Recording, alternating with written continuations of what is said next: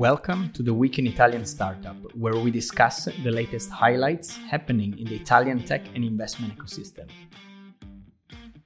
Let's kick off this episode with the major news from Bending Spoon. This happened before the holiday, but I think it's worth uh, analyzing a little bit what has been going on. So, uh, this Italian tech powerhouse, which you know Bending Spoon is as of today, has made waves by announcing a massive 100 million capital injection. Uh, this infusion of funds comes from the uh, some investors, including Baillie Gifford, Cox Enterprise, and NB Renaissance. So Bending Spoon has already raised an impressive 300 million, and with this injection, basically it continues to solidify its position as leader in the uh, iOS app industry, and not only that.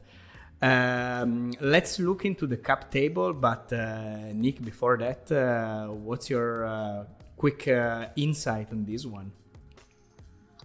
How well? Um, I don't have anything particular in this case, uh, other than Bending Spoon is, a, as you said, it's a powerhouse recognized on international level currently. It's probably one of the most important uh, Italian companies in software in the world. And I think the most important move that they made to become visible somehow was to acquire Evernote. It was quite an important, very important company, um, and that was a moment of truth, if you want uh, when they showcase their ability to acquire uh, prime brands uh, and bring them within the, their, their catalog. And I think they will not stop there. Um, and this capital injection that comes quite uh, quite in, a, in, a, in a, short in a short time since the last one uh, says something about what they expect to do going forward. Um, so I expect more more acquisitions uh, more important acquisitions from them uh, and the further expansion in the, in the App Store.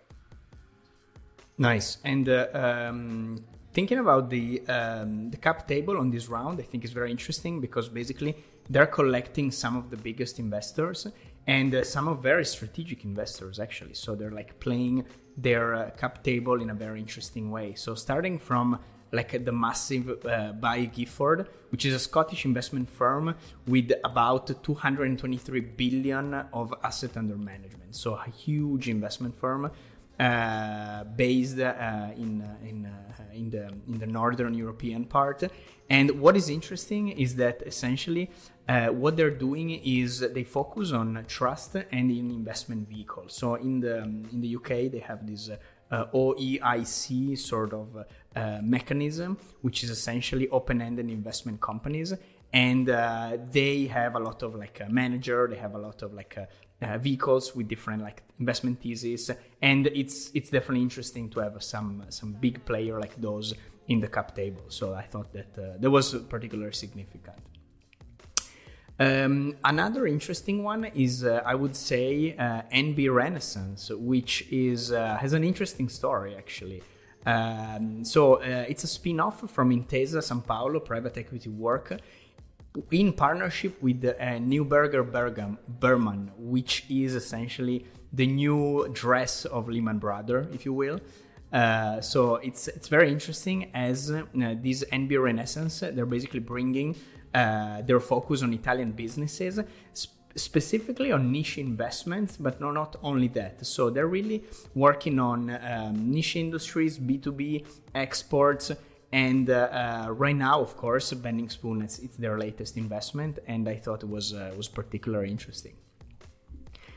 Um, moving forward, another one, which uh, other two actually, which are particularly interesting, is uh, Cherry Bay Capital, which is a wealth management firm, which also does private investment. They're based in uh, Monaco, the um, Principauté de Monaco, and they basically did an investment club since 2021. So started as wealth management, uh, moving into the multifamily office space, and then doing like very interesting club deals.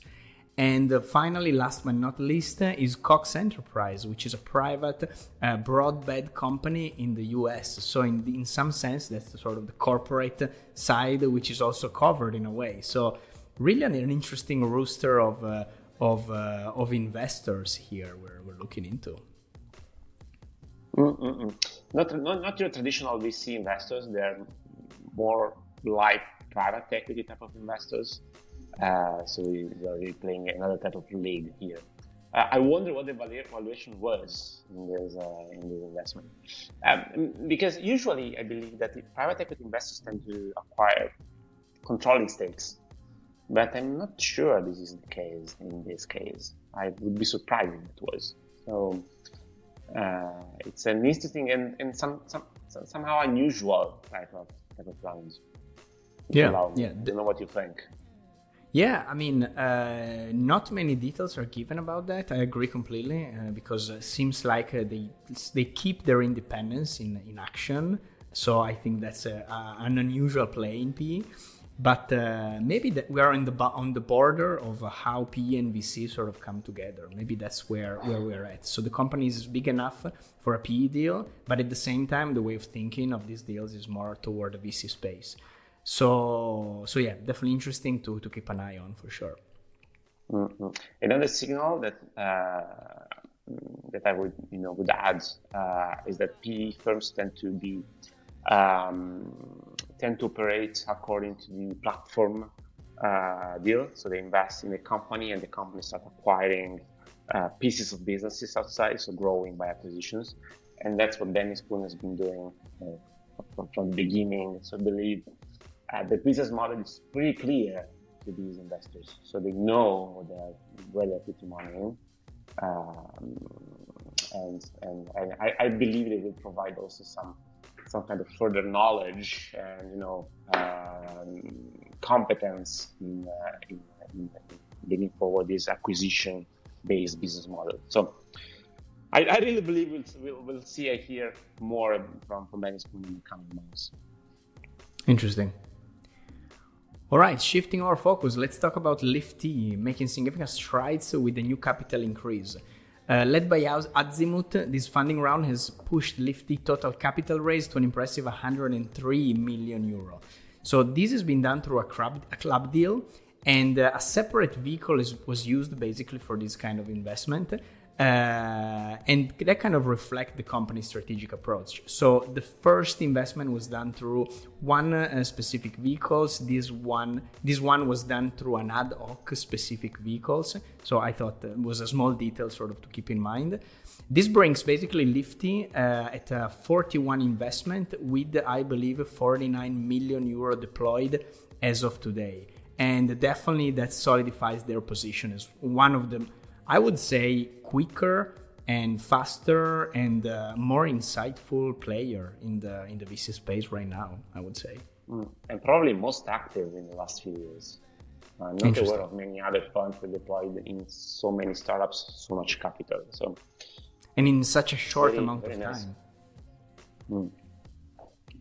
Very good. It's a very very strong type of investor. Um, and, I, and and it's interesting that we see Azimut going uh, full force in investing yeah. in LIFTT. Yeah. And I think that's significant because it's kind of a fund of funds sort of move. Uh, so Azimut is not only doing going direct, they're really playing like their cards in, in the broadest possible way. Also like betting on some of the best investors on the market. So very smart from their side for sure. Uh, of course, they have the capabilities and they have the uh, the capital to deploy to have such a such a strategy, but uh, not obvious for sure. It's uh, they really they really want to touch some of the most critical nerves in the tech space, so that's uh, that's very yeah. relevant.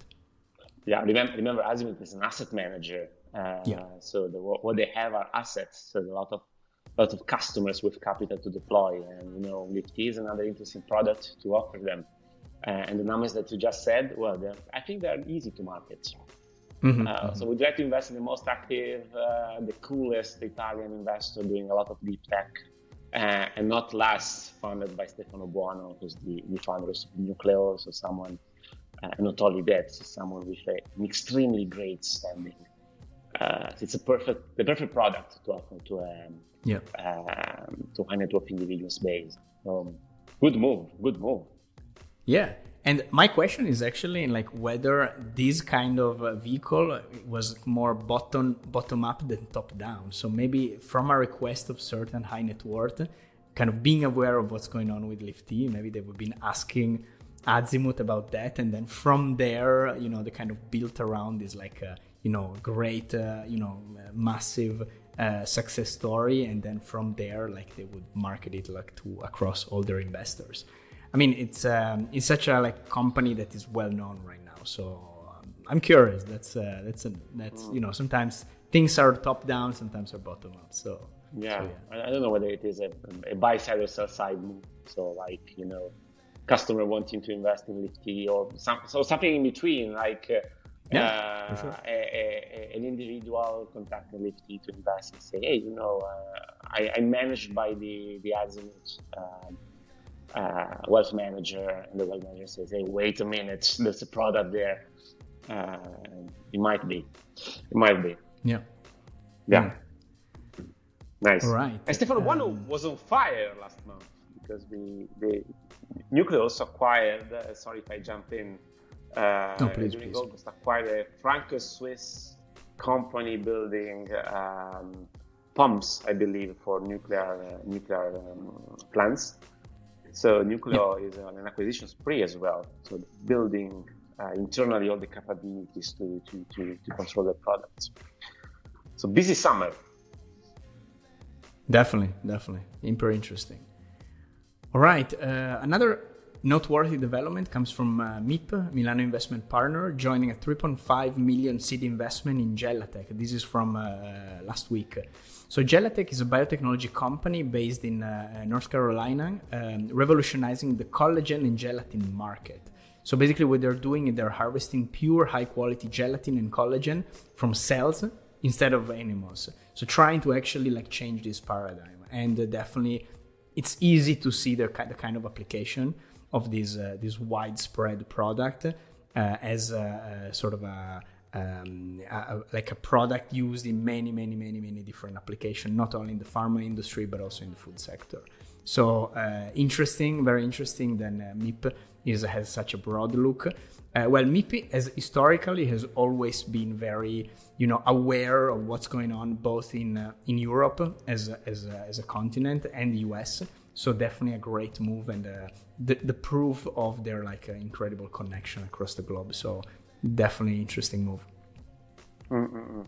What I was surprised when I was looking at the, um, at the homepage of Jellatech, uh, I remember this is not my, my, my sector, but there was this uh, wall of um, uh, wall of news and the third one was well-behaved women seldom make it. So that was like, wait, a biotech company posted something like that.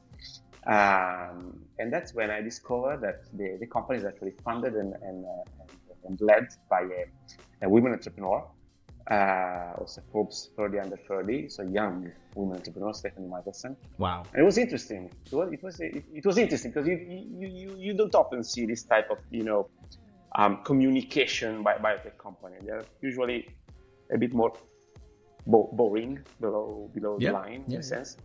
Uh, so it was it was interesting. So um, kudos for the type of positioning uh, of the of the communication. Awesome. All right, let's talk about H14. Uh, H14 uh, making a mark in the investment realm by joining a 12 million round in Qualifyze, German startup specializing in audit services for the pharmaceutical industry.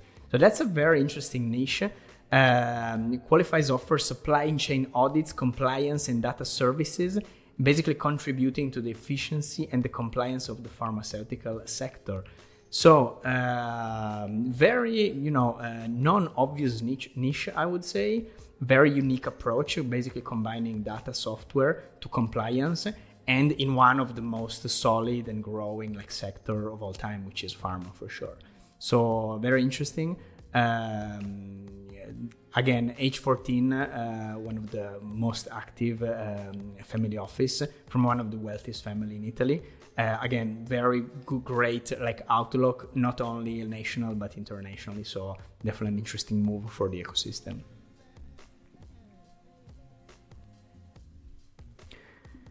Let's maybe talk about uh, Team System, Nick, uh, digital business management solution provider based in Pesaro, raising fund from Google Capital uh, uh and Abu Dhabi's Adia.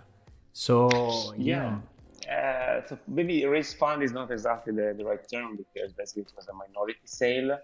Uh, Team System is owned by a PE company, uh, and they've been pretty active in Italy and Spain uh, in the in the business software sector. So they offer the catalog is huge. They offer all type of um, solutions for uh, for businesses from you know HR management to people management to um, payments and so on and so forth. Uh, and they've been pretty aggressive since the be- since the beginning in acquiring companies. So they, they, they acquired a lot of products. Uh, they made they make quite a few acquisitions each each year. Uh, and this is the classic play. You're the PE investor on, on board, as we said before. Uh, and the strategy is to grow top line uh, by acquiring profitable businesses and expanding the catalog and cross-selling uh, across the catalog. So, uh, perfect move. And what was interesting is that um, the PE firm sold the minority stake in the company to Google uh, and to this Saudi Saudi investment uh, investment fund. Uh, it is nothing. It is not something that happens uh, frequently. You either exchange ends, so the company moves from one PE fund to another, realizing profits, or you know this type of minority sale might be uh, the starting point of, of, for something else. What I don't know but it's interesting. And the, in, in, the case of Google, Capital G is basically the private equity arm, more or less, of Alphabet. So it's mm-hmm. it, it, it, part of the company doing that as a business. So I don't know, but it was quite an interesting type of type of news, uh, also for the for the Italian ecosystem. So interesting. Fascinating. So um, maybe let's finish off by um, maybe some broad uh, sort of uh, uh, comments. So I was expecting way more AI movement, uh, to be honest with you, uh, on the wave of what's happening in the US. So okay, we start from a position where the whole VC uh, ecosystem is really like took like a big slowdown internationally. The AI is still like sort of like the the big protagonist um, you know, in Italy, what seems to happen is that uh, investors are staying very active in general, I would say, uh, both nationally and internationally, and like even internationally, I would say. So that's what we've been we've been seeing. Maybe, I mean, August is particular, but uh, but and it's not too significant. But uh, at the end of the day, I think that tells us maybe maybe something, or maybe the beginning of something. So very active investor, I would say, and then uh, some of the solid sector remain solid, like uh, pharma. We always see pharma, and like in every, every like all this year, we've been like some pharma deals coming up, and there was never a real slowdown. So that's a, that's a strong sector. Then add the spice of like very capable female founder, and then you got like uh, an amazing combo as you were as you were mentioning in, uh, in, uh, in like before uh, even fintech. Fintech doesn't seem to, to slow down in general. So maybe those are the, the two big pillars that are holding up uh, this year both nationally and internationally. Uh, ai i'm still expecting sort of a big wave to be honest with you as uh, as like a reflection of what's going on in in the us in general. But uh, but yeah it's taking a while. I would i would have expected something quicker actually yeah, we're probably a bit slow. Um, I, even though I would say that in the pre-seed say in the pre-seed phase, uh, there are quite a few startups moving in the in the generative AI space, uh, mostly as users, so as a vertical implementations of uh, generative AI for some kind for some, some kind of problems. Uh, a bit fewer in the infrastructure space. Uh, so for, for for some reason we don't have much offering in that in that in that space and it's a pity in, in, in case you are out there working in the infrastructure and you know um, um, basis model uh, layer please contact me. Uh, i would like to talk. Um, but there isn't much uh, going on in italy even though we have quite a few things happening here and there. Uh, for example um, not not by maybe not in italy but by italians abroad for example um, one interesting case is uh, a very, very strong developer uh, based in Germany. He's Italian and he created um, a library uh, based out of Pandas. That's one of the most used um, uh, data management APIs in Python, and he added, he added generative AI to Pandas, so he created Pandas AI in an op- with an open source model, and he raised money, he raised funding on that uh, on that technology to develop that technology, and it's quite interesting. But again, implementations. Um, um, so not, not not still foundational model layer, but things are moving. So I expect to see more deals coming up in the next few months. Very interesting. Very interesting. But you have a good right. point. So that we concludes. Don't have, we don't we don't have nothing, you know, booming. Uh, so something. It's still you know, sort of it, it. Yeah, it sounds like it's in the, in a phase where it's still like a, in the seeding phase, uh, really like below the, the ground. It's like there, it's moving, it's evolving, but uh, it's still like like to you know show the first signs. So basically, Yeah, wait for Q4. We'll see things. Yeah. I'm pretty sure. interesting, very interesting. All right, that concludes the week's episode of the Week in Italian Startup. So you, we hope you find this update insightful. Remember to subscribe to our channel, uh, and uh, thanks for joining us today. Until next time.